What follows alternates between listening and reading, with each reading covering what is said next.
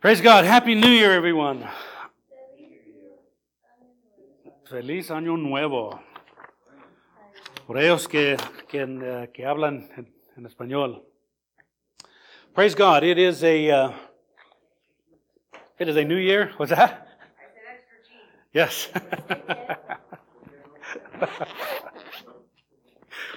yes. Um, it's a, uh, it's a new year, as you all know. The year started with a bang. Let's uh, keep our brother in prayer. that uh, cannot be any fun, walking on feet that have been operated on.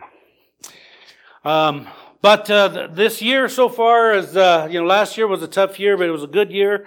Um, we had many things that uh, that we had done that we hadn't done in the past, and uh, that was awesome. We renewed some things that we hadn't done for a long time, and we had more baptisms last year than uh, I think we've had since we've been here in Provo. Praise God to the, uh, you know, in spite of the enemy and what he wants to do or wants to tear down. So praise God for all those things. But this year so far has started with a bang, quite literally. Uh, if you know what I'm talking about, just looking at the news, somebody mentioned just before came up a little bit ago with all that's going on across the, the other side of the world. And uh, there's many people that are concerned, many people that are like Chicken Little, and the sky is falling, and everything's going to be bad and horrible, and so on and so forth. Well, what's the one constant in all these things is that God is in control of all these things. He is in control and He knows what He's doing. Um, some of the news sources that I have um, show the people there in Iran people there in Iraq, people in the Middle East are praising God. They are, uh, there's, uh, Iran has one of the biggest growing underground churches in the world, along with China. All the place where repression and oppression is are, are where the places that God is working. And those people, um, and I heard directly from people that are that are there in uh, in um, in Iran, um, saying hey, those things that you see on television that are shown with uh, people marching in the streets crying out, death to America, death to America, death to America, that's nonsense. That's not the majority of the people. It's the oppress, it's the people who oppress us that are putting these things out there so that the world will think that this is what we think. And it's not. We're thankful for a strong America. We're thankful for a strong America that has our back. And some of them even went so far as to say they feel more hopeful to overthrow their oppressive government right now than they have for the last um, for the last 12 years. So they're hopeful right now. They believe they've got someone who will, with power, that will stand behind them, and the people will get that message out. And thank God for VPN and for technology and capitalism. Because if it wasn't for that, many of these things, messages wouldn't be getting out there.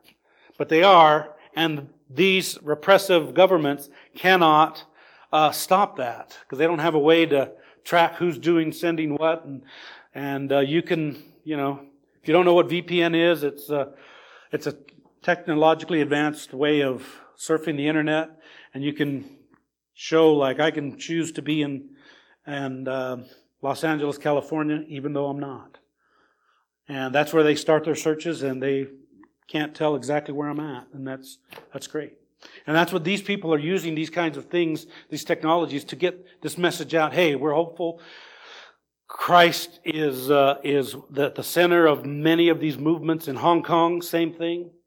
So all these things, there's there's a lot of things going on in the world. There's a lot of uh, people on TV, on the Alphabet News that want us to believe the worst of the worst. But there's good news.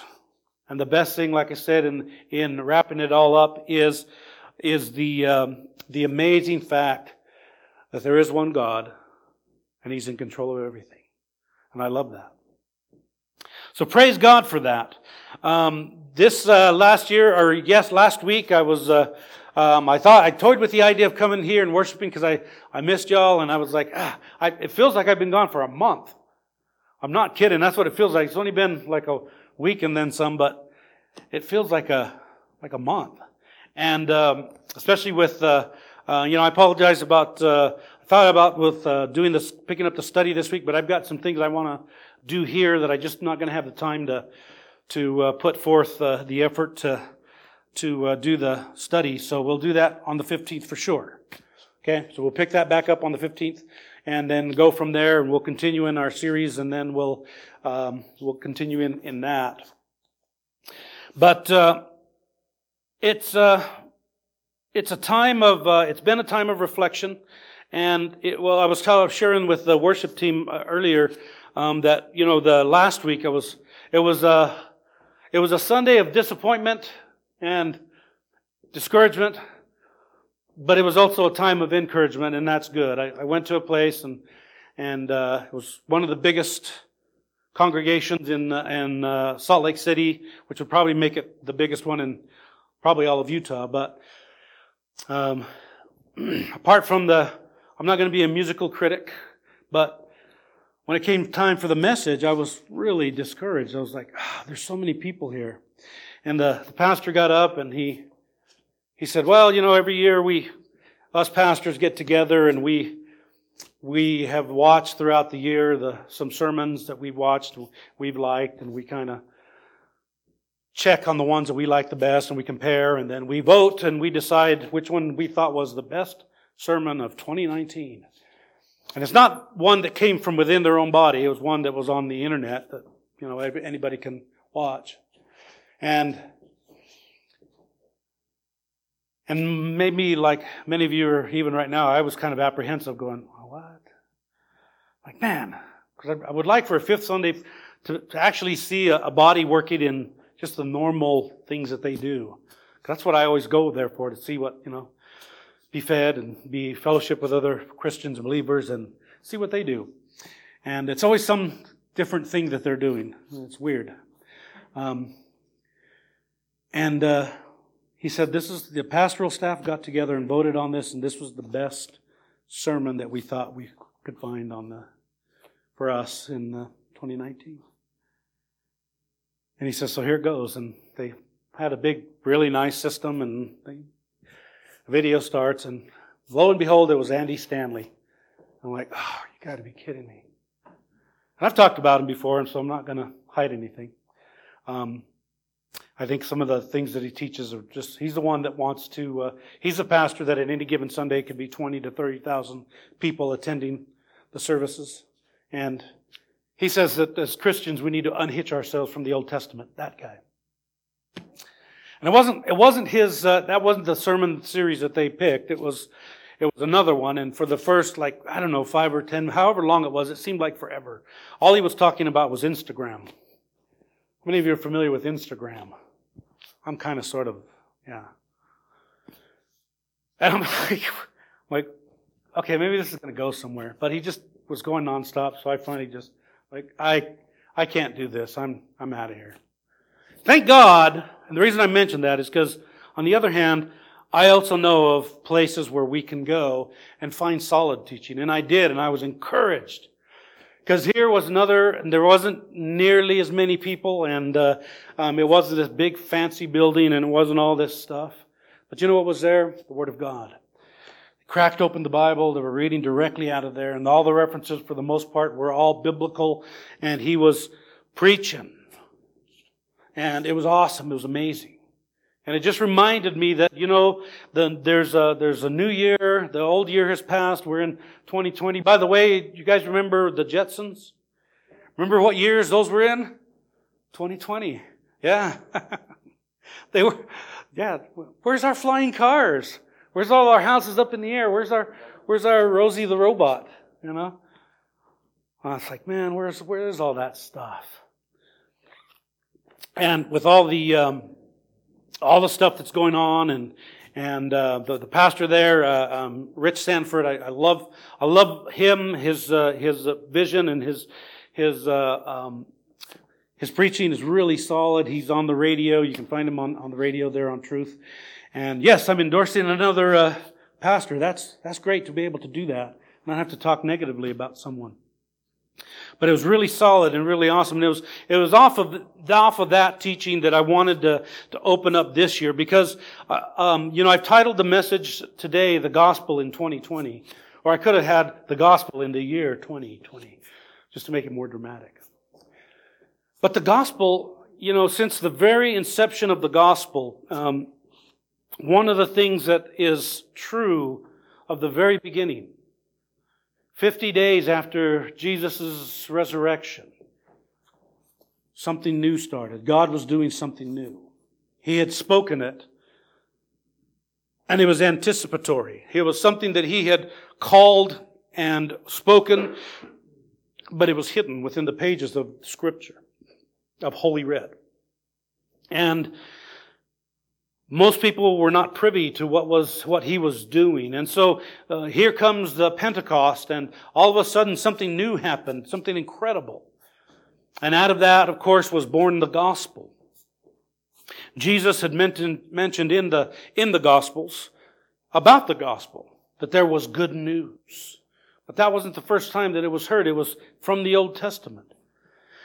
And the good news is that the good news is still the good news today. It's the same good news. And I guess the, the point that I'm making in opening with this, with that comparison of the two different places was when you hear the gospel, you know it. It's genuine. And the gospel is as old as time itself.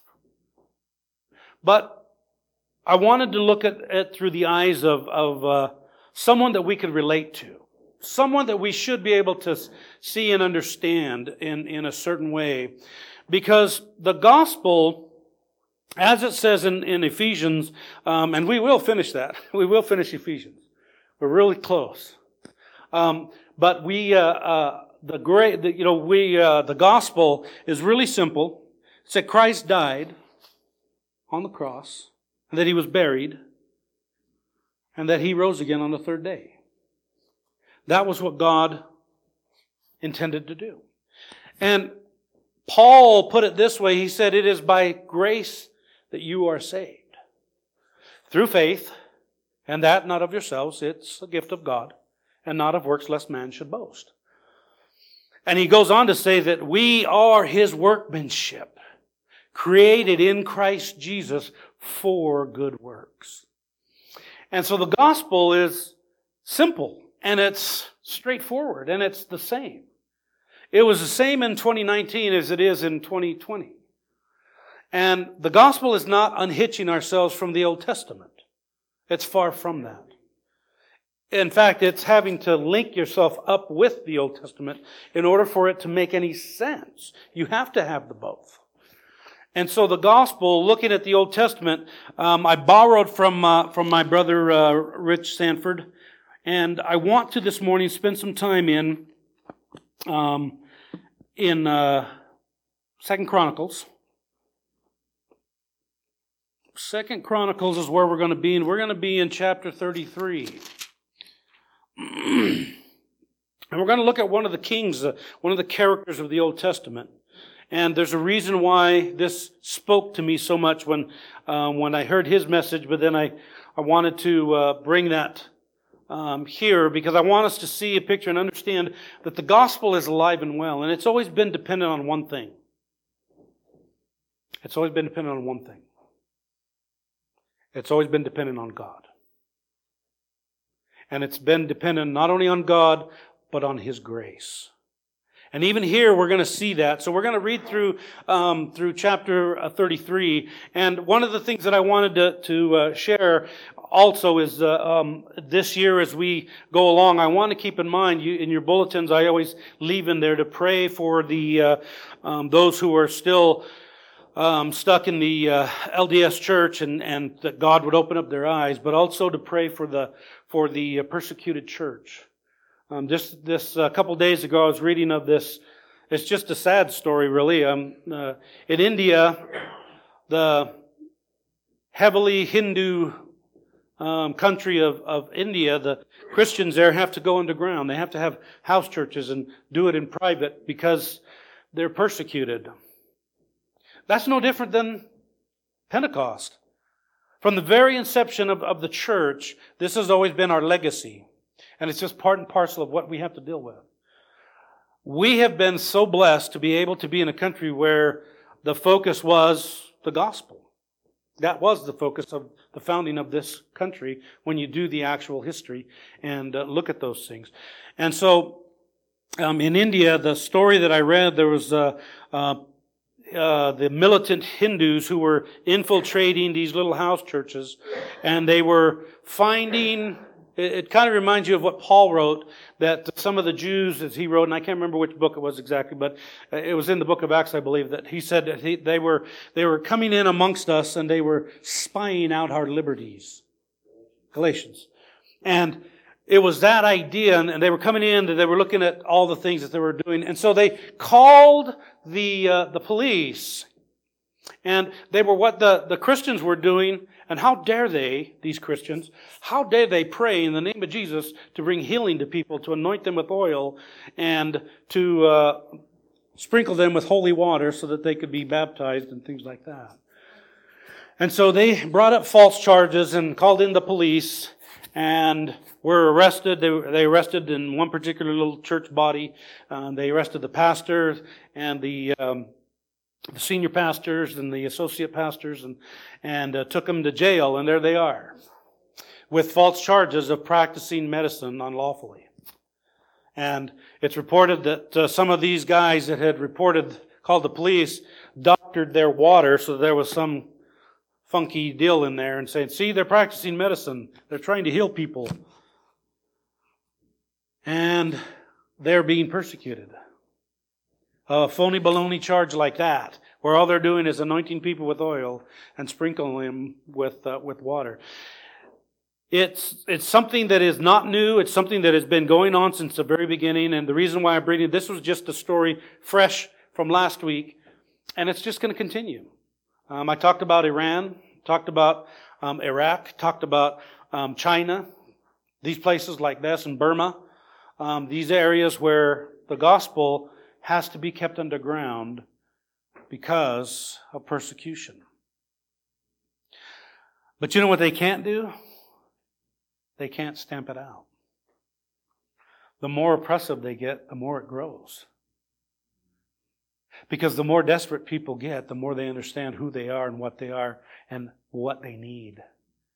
And that's what the gospel does. It penetrates deep within the surface, uh, deep beyond the surface of, of who we are, and it goes deep within what we are, and it reveals who we are. And when we see that and we're honest with ourselves, we realize we need the gospel. We need the hero of the gospel. We need that supermensch of the gospel, namely Jesus Christ. And I want to see that through the eyes of, uh, of the writer here in, in Chronicles. And so um, let's uh, uh, have a moment of prayer, and then we'll go into right into the scriptures. Father, thank you for your goodness and your grace. Thank you for your mercy. Thank you for your kindness. Thank you for your word. Thank you, Lord, that you've anchored us here in this place in your word. And I pray, Father, that we would stay anchored and not uh, wander far from it. Father, I pray that you would just uh, make it come alive to us. Do what only you can do and be glorified in it. Above all things, just be glorified, Lord, by, uh, by what we find in here. And we thank you, we praise you, we bless you in Jesus' holy name. Amen. Amen. so in, in uh, Chronicles, uh, Second Chronicles chapter 33, now it says here, Manasseh was 12 years old when he became king and he reigned 55 years in Jerusalem. Couple things.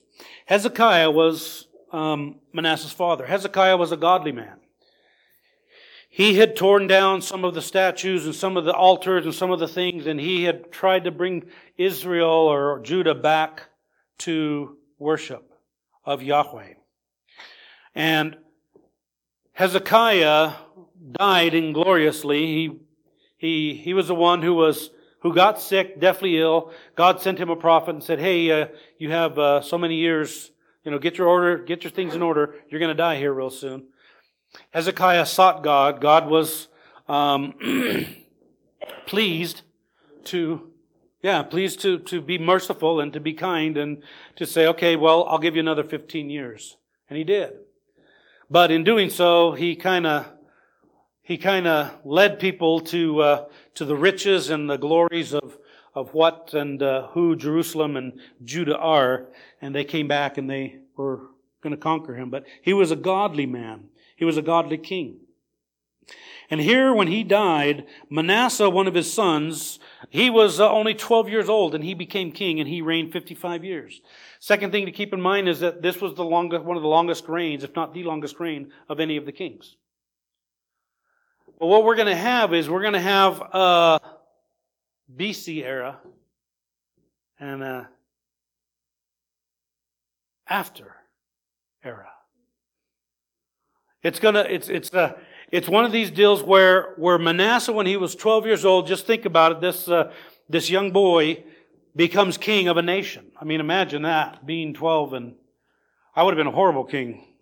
I still would be a horrible king right now.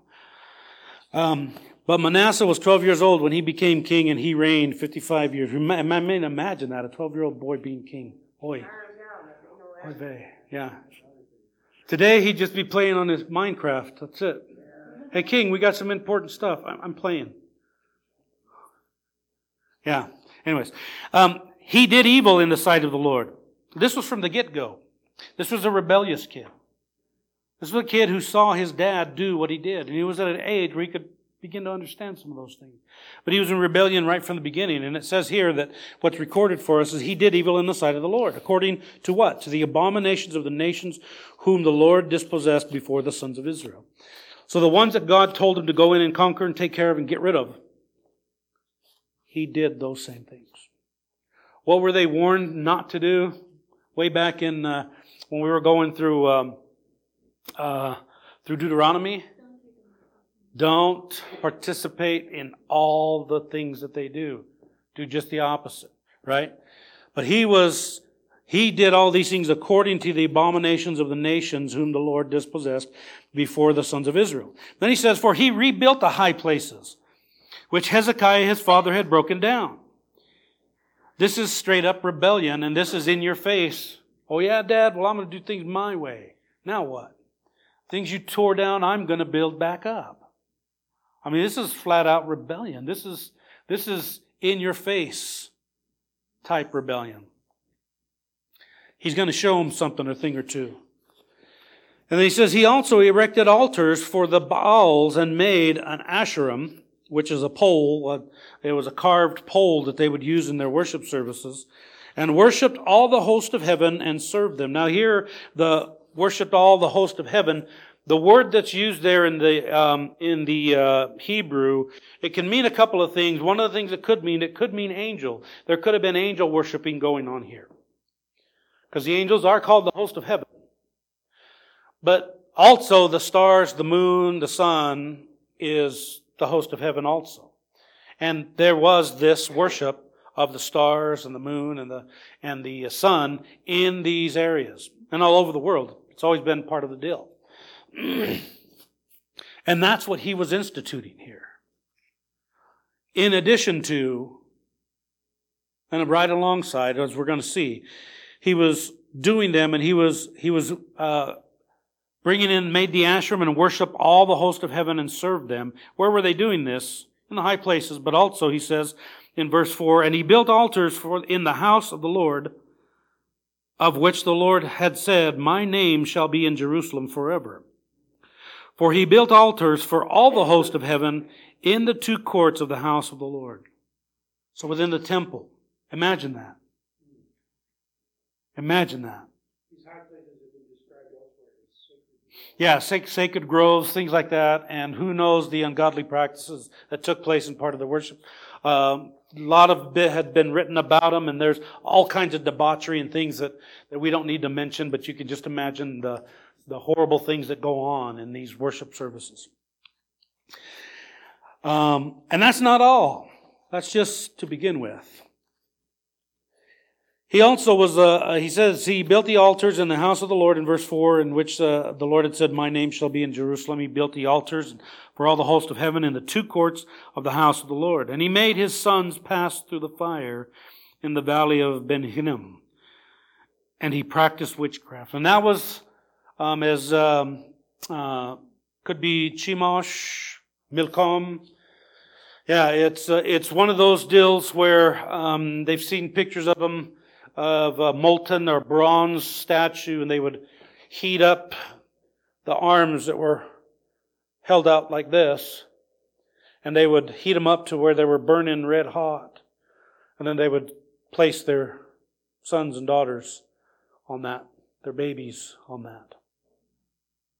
Today's is uh, has a P and a P, and it's the same practice. Sacrificing your children to the to the false gods, to the demon gods. They just call it Planned Parenthood now to make it sound nicer.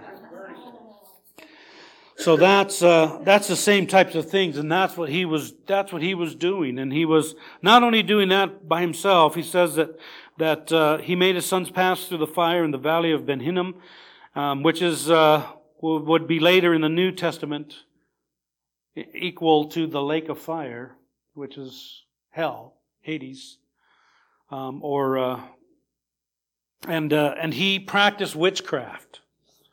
He didn't just allow it; he practiced witchcraft. By the way, witchcraft is always a bad deal. There's no such thing as good witchcraft, white witchcraft. You see it on TV all over the place. Oh no, those are bad witches. You know where we got indoctrinated with the idea that there was good witches? One of the first places, Wizard of Oz, Disney movies, things like that. There's good wizardry. Very, very uh, um, dangerous stuff to be playing around with. But he practiced witchcraft and he used divination. And he practiced sorcery. These are three different things altogether. And he dealt with mediums. And notice that he keeps and, and, and, and. He's stacking one thing on top of the other and he, he dealt with mediums and spiritists. That's uh, dealing with the dead. That is also an abomination. Necromancy, speaking with the dead, seeking the dead. God condemns it strongly by saying, You practice this, you die. It's that simple. Um, and it says, as if he needed to say this, he says, he did much evil in the sight of the Lord, provoking him. It was almost, he was, he was saying, okay, God, if you're really God. And I think this is a case of a young boy who was a non-believer, who, in spite of what he saw in his dad and what he saw his dad do, and many of us go through this, and that's why I thought this was so important for us to understand. Um, because my mom and dad were godly people. And I wasn't going to live the way that they lived because I didn't want to because I was a fallen, rotten sinner. I wanted to do things my way. So I can identify with this cat. I get, I get this guy. I get him. I'm like him. And I would have practiced all these things had not God intervened in my life and given me parents that told me from the very beginning this stuff is evil. God hates it. You need to be careful. So I always had that kind of, uh, I don't know if I want to mess with God like that. I don't think I want to go that far. I'll go this far with my debauchery, but not that far. Yeah. So, but I get, I get where he's coming from. I understand. This guy was a bad dude. You know what the picture that we see here? He was a sinner. He was someone who was a non-believer. And why should we expect anything different? Because we read it in the Bible, oftentimes we get so focused on the fact that he's doing this to provoke God, um, as it says, um, that we somehow get this, we look down our nose at these kinds of things. How could this guy do this? It's like, how could he not? He's a sinner. And he was entrenched in that sin. He was 12 years old and he was influenced by all the things around him. He was just following along all the things that other that all the other people that he saw doing. And so he is, um, he's provoking God to anger. And then it says, that's not enough. Verse 7, then he put carved images of the idol which he had made in the house of God, of which God had said to David and to uh, Solomon his son, in this house in Jerusalem. Because remember, the other ones were put in the courts. They were outside. They're on the outer courts of the temple. Now he's saying, in this house in Jerusalem, which I have chosen from all the tribes of Israel, I will put my name forever. And I will not again remove the foot of Israel from the land which I have appointed for your fathers. By the way, there's your uh, title deed for that land. This people. Right there. God Himself saying, This is what I promised to these people. This is what I've given them. I have given it. Whose land was it to give? God's. Who did He give it to? To the people, His people, Israel. Yes. And so here we have that title deed that God is exclaiming, and He says, which I have appointed for your fathers, if only they will observe to do all that I have commanded them, according to all the law, the statutes, and the ordinances given through Moses. Verse 9. It wasn't enough to be personal, to be his own personal sin. It's funner to sin with other people. Can I get an amen? Yeah, it really is. I'm just being really honest right now, folks. Because when you got other people to participate with you, hey, it's, it's a party. Yeah. People have this misnomer that, hey, you know, if I go to hell, you know, we'll just party all the time. That's all we're going to do, dude. No. No, it ain't like that. It's nothing like that. But that's what the enemy would have us believe, right? And so it says that Manasseh misled Judah. Here's the king. You think he's got a little influence? He might have a little. Uh, this guy might have some influence. And Manasseh misled Judah and the inhabitants of Jerusalem to do more evil. He's, he's cheering them on. Do this. Participate with me. It's a good thing. It's a great thing. It's a horrible, horrible picture that we're seeing here so far. He says, He encouraged the inhabitants of Jerusalem to do more evil than the nations whom the Lord had destroyed before the sons of Israel. Excel in this. You know, in Ephesians, remember where, where Paul says we're more than conquerors in Christ? We're uber conquerors. We're beyond conquering. He's saying the same thing. Do this in your sin, in your pursuit of this, with greediness. Outdo the people who lived here. Let's make a name for ourselves. They thought they had fun. We're going to show them what real fun is. This is the mentality that's being spoken of here. This is, this is the picture that's being painted for us. And he said that he drove the people and encouraged them to do even more. That's not all. I want to turn for a minute to um, 2 Kings, because in Second Kings, um, let me see if I can, Second Kings 21, and you don't have to turn with me there unless you want to. 2 Kings 21, and it's, I'm just going to read uh, um, one uh, particular uh, verse in Second uh, Kings 21. And it's not included, uh, the, the account that you have there is virtually word for word, with the exception of a few things. And one of the few things is here in verse 16 of 2 Kings uh, 21, 16, it says, Moreover, Manasseh shed very much innocent blood until he had filled Jerusalem from one end to the other.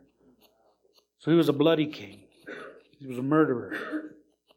So here you have a murderer, somebody who practices sorcery, witchcraft. He's making his children pass through the fire.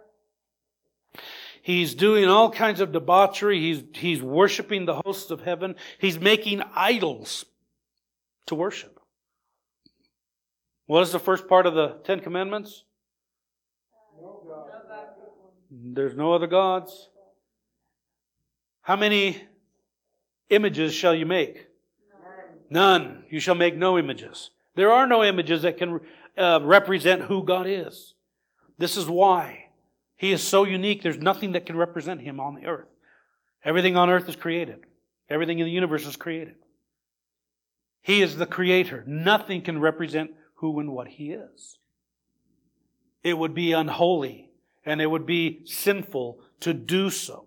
And so you have this picture. He, he had shed innocent blood and filled Jerusalem from one end of the other, uh, from one end to the other. And besides his sin, with which he made Judah to sin in doing evil in the sight of the Lord.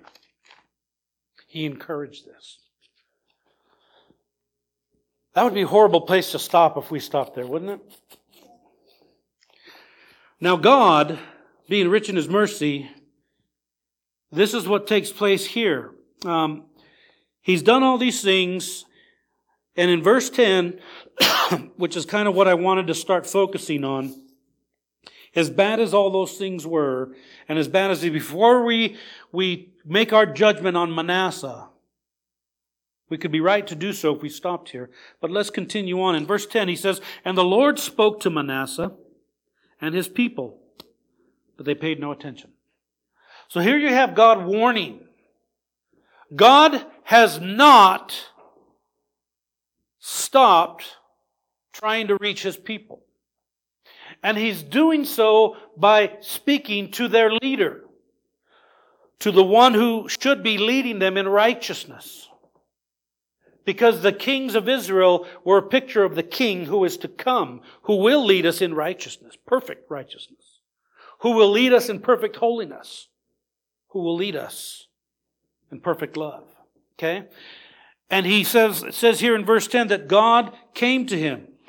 Um, and he spoke with Manasseh. Through the prophets, it says, if you read through uh, 2 uh, Kings 21, you'll see that, that uh, very specifically it says that uh, this is one of the additions that is not in 2 Chronicles, is that God says he spoke to him and he spoke to him through his prophets. He sent them to warn him. Stop this. Stop it before it's too late. Why? Remember what the curses were in Deuteronomy. That if they persisted in their disobedience, that God would what? He would send in other nations to destroy them, to take away their place, to do harm. Because God is just and he requires that justice be done. He's never unjust, and he will never do injustice. He will only and can only do justice. So God warns him in his love and in his mercy and his great patience. He's warning him over and over and over again, is the implication that we're getting here. Maybe even by reminding him, remember what your dad did. Remember who your dad was. Remember who your dad feared. But he persisted. And then in then uh, verse 11 starts off with those ominous, ominous words. Paul writes this word a lot in his writings. But here it's ominous. Therefore. God warns them. He says, therefore. Because, because why? Because the end of verse, uh, verse 10, they paid no attention. They just blew it off. Meh, what's God to do? Has God done anything to us? Meh, what are we worried about?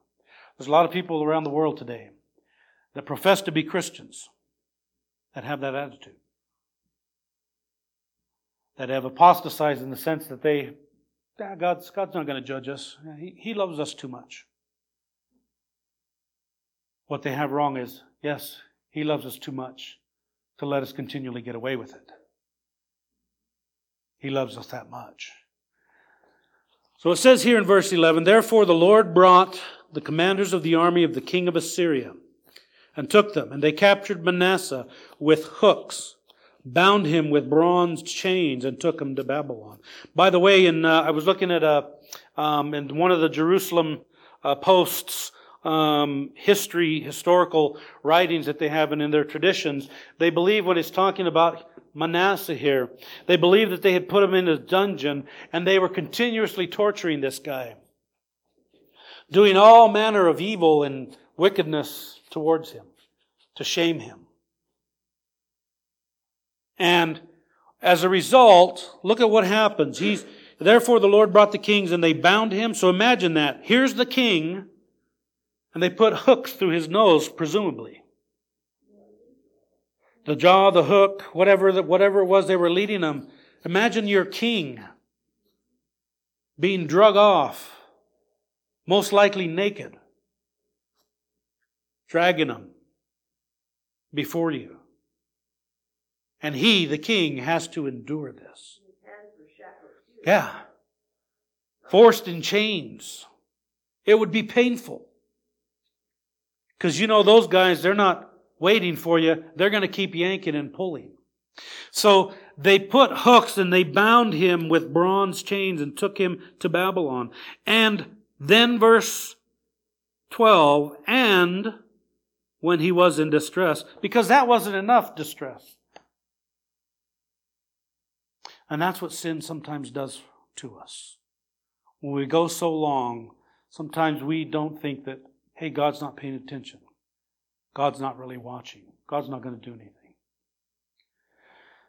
God always gets his man.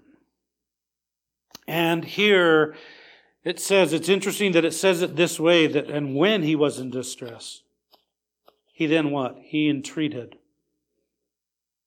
He he was uh, entre- he entreated the Lord his God. And notice that because a lot of times they'll write purposely, he entreated the Lord his father's God, their God, his God. It's becoming personal now. He entreated the Lord his God and humbled himself greatly. He didn't just humble himself. He humbled himself greatly. This is true brokenness.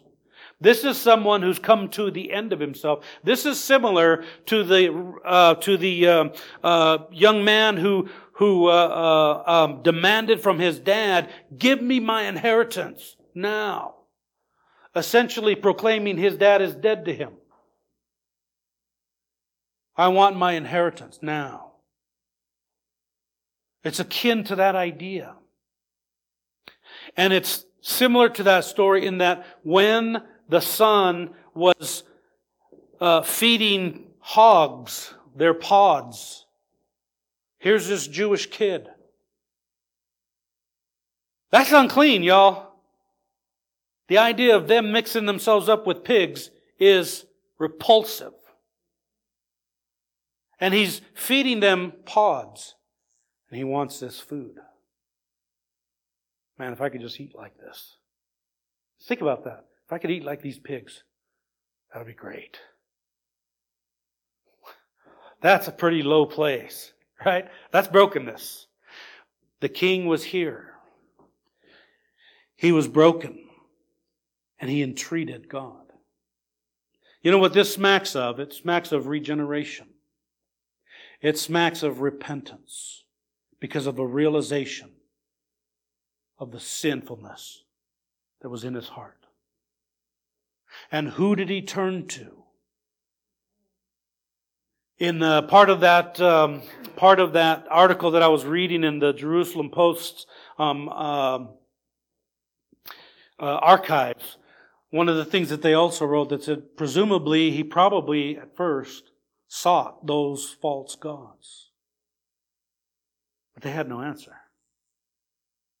They never do. So he entreats finally, the end of himself, he turns to the one God who can hear, because he has ears to hear with. He, he turns to the God who can understand what he's going through and, and have desire for him, because he has a heart who loves and is full of love. He turns to a God who can change him in his circumstance.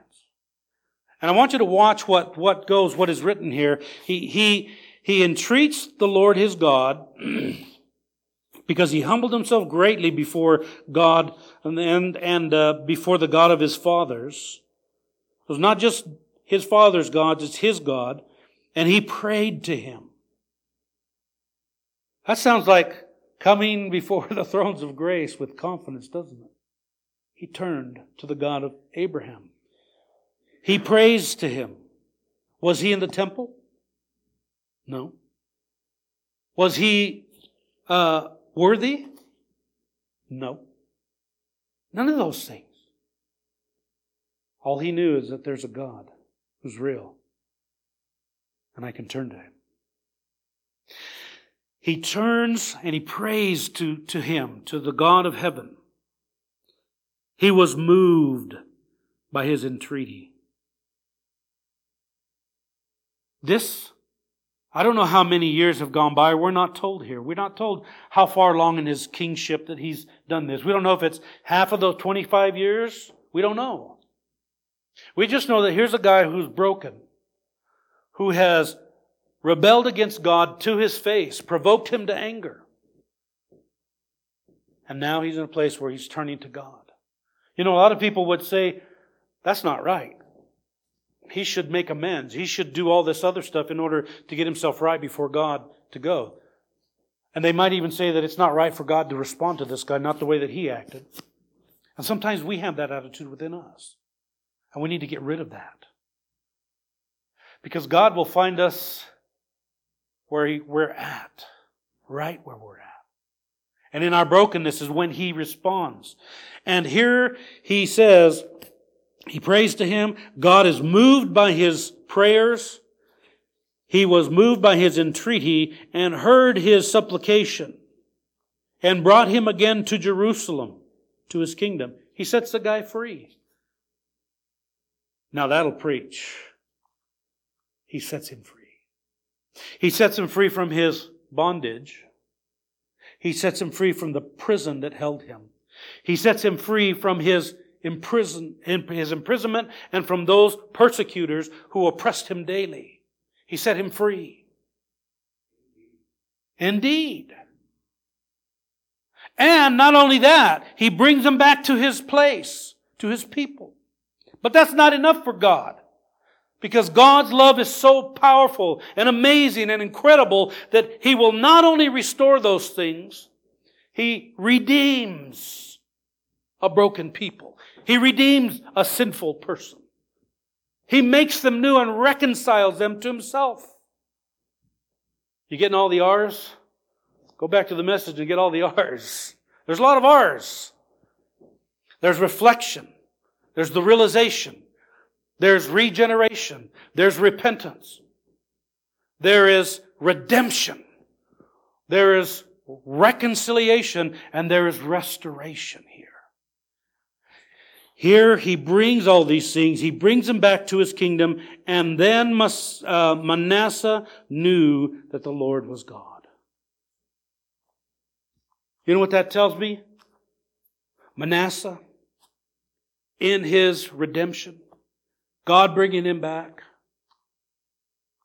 Says, only God can do this. Only God can take me from where I was and the things that I'm guilty of and bring me back. But he didn't just bring him back to his people, he brought him back to his former position. He was still king. Now, there's reformation. Now there's no longer rebellion. Now there's this resolve to live for God. You get all those R's? There's a lot of R's in here. a resolve. And not only that, he's going to try to reform the people. From the things that he formerly encouraged them to do, now he's going, stop. Let's go back to God. This is where we belong. This is the only thing that'll help us. This is the only thing that'll cure us. This is the only one who can make us new, who can renew us. There's renewal. There's renewal. And he tries to bring this Reformation back. Let's continue to read. Um, and he brings the, the uh, and he said, then, and then Manasseh knew that the Lord was God. And in verse 14, now after this he built the outer wall of the city of David on the west side of, of Gihon in the valley, um, even to the entrance of the fish gate, and he encircled the Ophel um, with it and made it very high. Then he put army commanders in all the fortified cities of Judah. You know what he's acting now? He's acting like a king. A responsible king. A king who cares about his people. He's acting more like a shepherd now. The contrast is amazing what God does in a person when he redeems them. It says that he also removed the foreign gods. So he sets up these fortifications. He makes the army stand at their posts like they're supposed to, like they should have done, and then he removes all the foreign gods. You're no longer welcome here. That's not who we are. We only have one God. And the idol from the house of the Lord. Imagine his, his uh, uh, uh, um, excitement when he moved all that stuff out of the house of the Lord. His thrill of being in that place. And also the regret. He's now worshiping the Lord our God. He's removing, he, he threw out all the foreign gods, the ones that he formerly reveled in. Now he's seeking the one God. And he's telling the people, no, this is, this is the right thing to do. Reformation now is taking place um, because he has been renewed in his heart and uh, regenerated. And we see the evidences of this by all the things that he does. By the way, redemption will always bring that um, righteousness. But redemption will always be prior to righteousness. And so you see him working out in righteous ways now. Another R. And righteousness, the pursuit of it, is not the pursuit of it on our own, in our own flesh, in our own strength. It's the pursuit, the desire to live as God would have us live.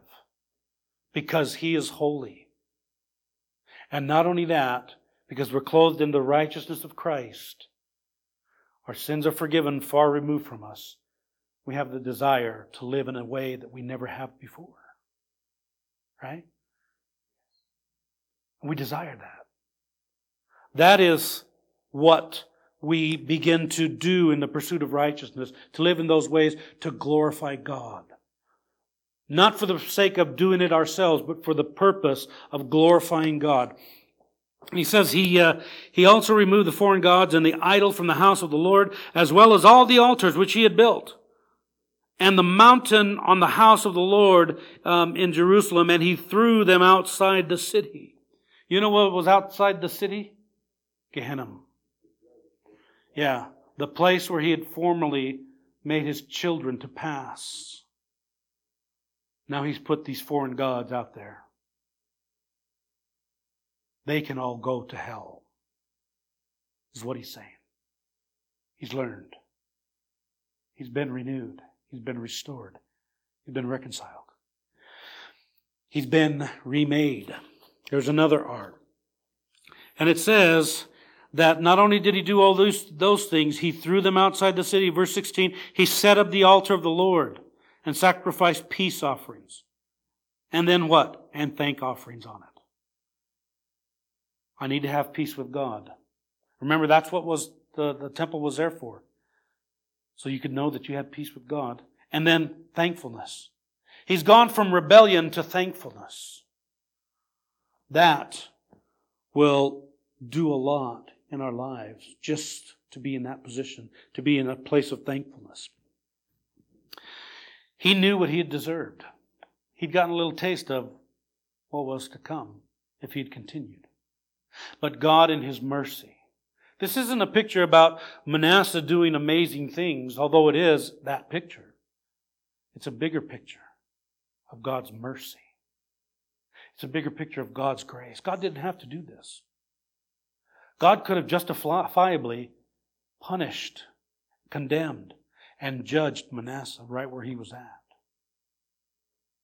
But only a God of love, a God of mercy, a God of forgiveness, a God of kindness, a God of loving kindness, a God of everlasting loving kindness could hear the prayers of a sinful, scornful man and turn and turn this man into a godly man.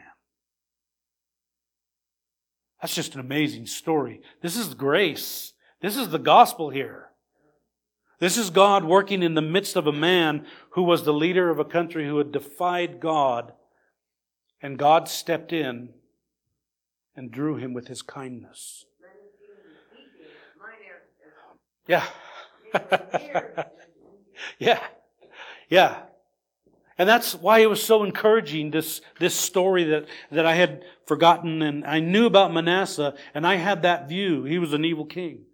I had forgotten the wonders of God in his life. I had forgotten the wonders of his grace in his life and how he restores lives and how he renews them. He set up these altars, these peace offerings and thank offerings, and he ordered Judah to serve the Lord God of Israel. Sad, one of the saddest lines in this whole story is verse 17. Nevertheless, the people still sacrificed in the high places, although only, now listen, only to the Lord their God. We'll worship God our way. Yeah. Compromise is a horrible place. Okay? Sad, sad picture there. He wanted to reform. They were stuck. They were unwilling to go all the way. And many Christians, so called, are in that place today. They're not willing to go all the way. They're only willing to go so far. And I've been guilty of that in my past. I have been. And we can be guilty of that. We have to be careful. When we know it, recognize it. There's another R. Recognize it. And repent of it. And move forward. And then, of course, it says, Now the rest of the acts of Manasseh, even his prayer to his God, and the words which are, uh, which he, uh, the words of the seer who spoke to him in the name of the Lord God of Israel. Behold, um, they are among the records of the kings of Israel. His prayer and also and how God was entreated by him and all his sin, his unfaithfulness, and the sites on which he built the places and erected the Asherim and the carved images before he humbled himself. Behold, they are written in the records of, of uh, the Hozai, so Manasseh slept. I wish we had those. Those would be awesome to read. That prayer, that entreaty. That would be amazing to hear how he prayed. So Manasseh slept with his fathers and they buried him. This is the picture of the gospel. The gospel in 2020 is the same as it was at the very first century and when it started at Pentecost. It's the same gospel when you hear another gospel, if you are truly born of God, you will know you're hearing another gospel. And you will not receive it. And it's our job and our duty as Christians, and not duty in the sense that we have to do it whether we like it or not. It's our duty as Christians to be able to recognize it, to warn people. There's only one gospel. And if any deviation is within that so called gospel that you're hearing, you've got some problems. You need to rectify that. You need to be aware that there is only one God who is righteous. And that God who can forgive a man like Manasseh can surely forgive you and me. As bad as this guy was, in the end, he repented and he's in the hall of faith. I believe one day, when time is done, when we're in the presence of God, I believe there we will see Manasseh, our brother. Because this is the work of grace. And the gospel is the one that brings us this grace and the realization of this grace. And this is what is important.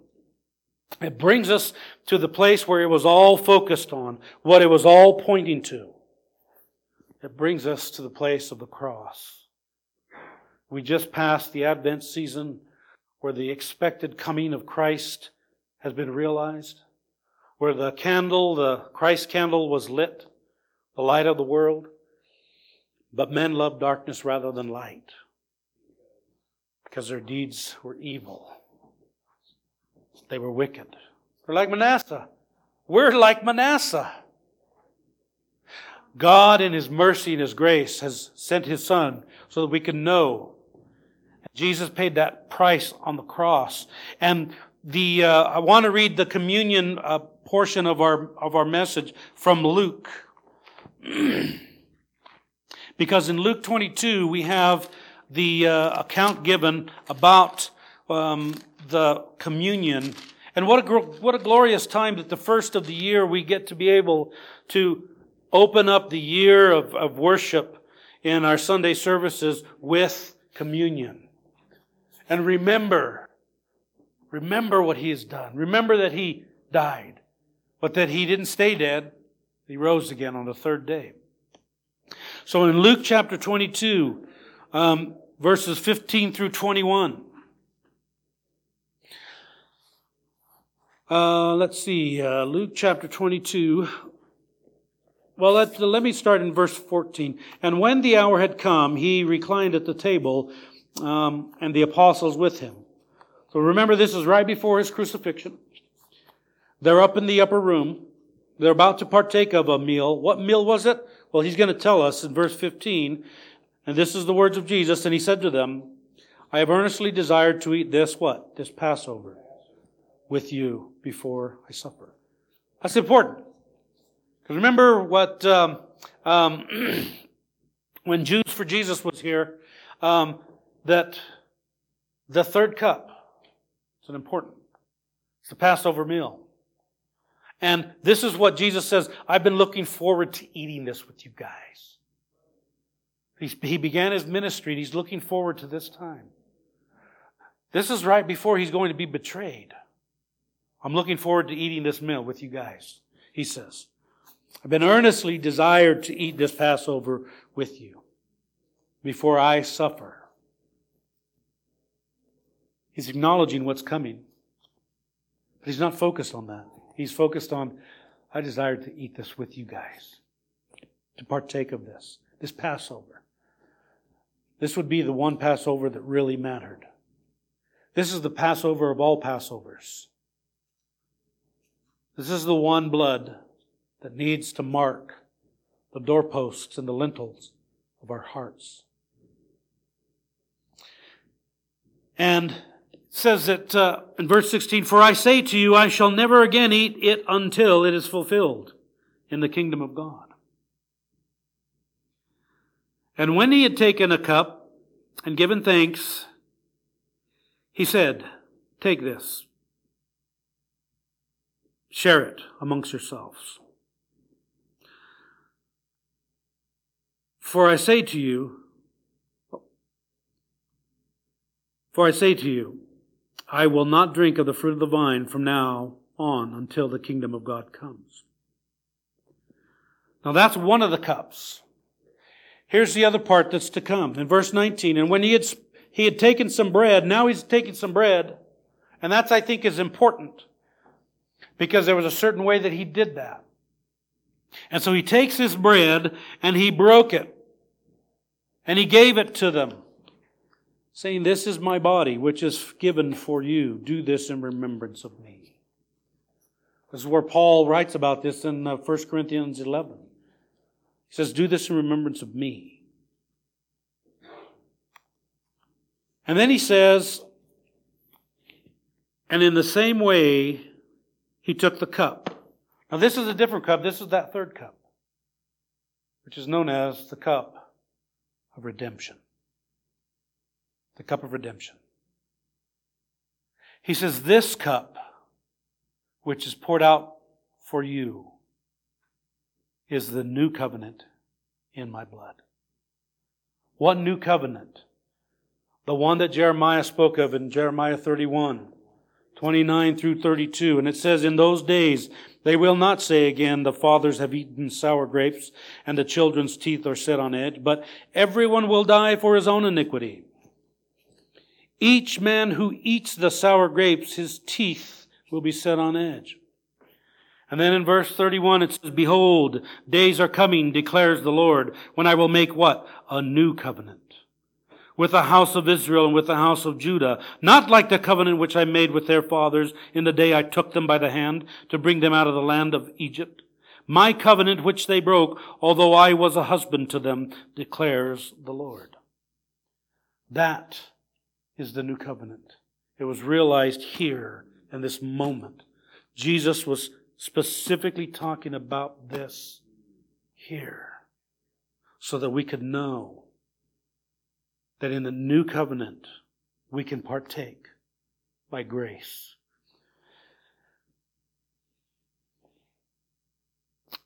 And then it says in verse 21 But behold, the hand of the one who betrayed me is with me on the table. For indeed, the Son of Man is going as it is determined. But woe to that man by whom it is betrayed. Now, the reason why I included that, because of this. There's a, uh, uh, there's a movement right now in, in the, within the Christian realm where people are so offended at the idea of God predestining things and people to salvation. But here is one of those pictures where Jesus himself says, For indeed the Son of Man is going as it has been what? Determined. It's already been written. Not just been predicted. It's been told that this is what's going to happen. Now listen, this is the most important. thing. But woe to that man by whom he is betrayed. What does that spell out? Even though there is a determined work of God, a decree that He calls into being and to come to pass, even so, man bears responsibility. And that's one of the biggest arguments that people have against this idea of God predestining people. Well, then how can people be responsible? Well, Jesus believes that they are. He says, Woe to that man by whom is betrayed. Was it told that someone would betray Jesus? Thousands of years before it happened? Yes.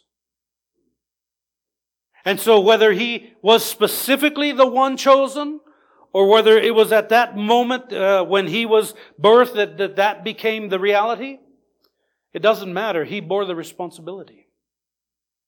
Just like in the Old Testament, you see over and over and over again, God used nations to come in to judge Israel. And then what did He do? He judged those nations. Why? Because they disobeyed Him. They bore the responsibility for their disobedience.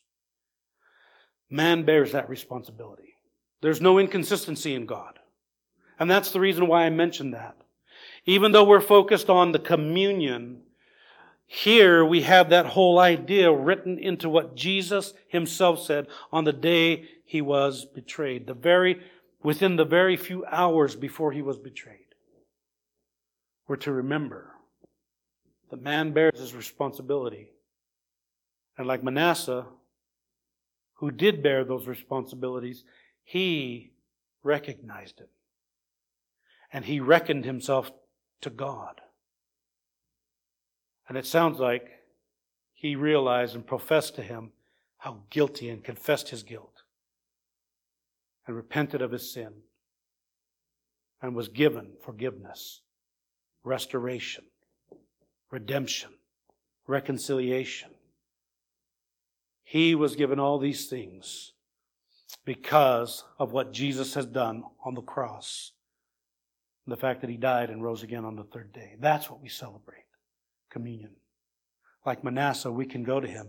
Maybe we've struggled in the past year with something. Well, guarantee it's not as bad as what Manasseh did.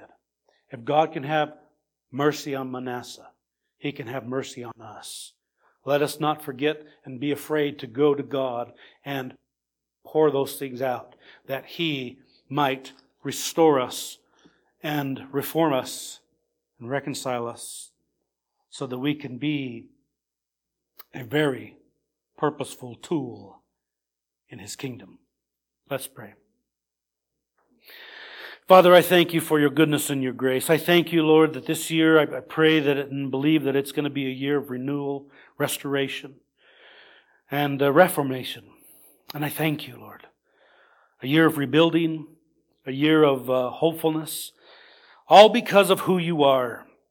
I love this story, Lord, of Manasseh a king who was so wicked and evil, but a God who was more graceful, a God who was more merciful than his sin, a God who was more forgiving than his sin, a God who didn't overlook the sins of a broken, sinful man, but a God who's moved by the humility, the prayers of a godless king who became a king who desired God and made God his king so that he could be a proper king. Lord, we thank you for the pictures of uh, all these things that we see, and this is a picture of the grace that you supply, that only you can pour forth, that only you can give out, that can only be realized by coming to you.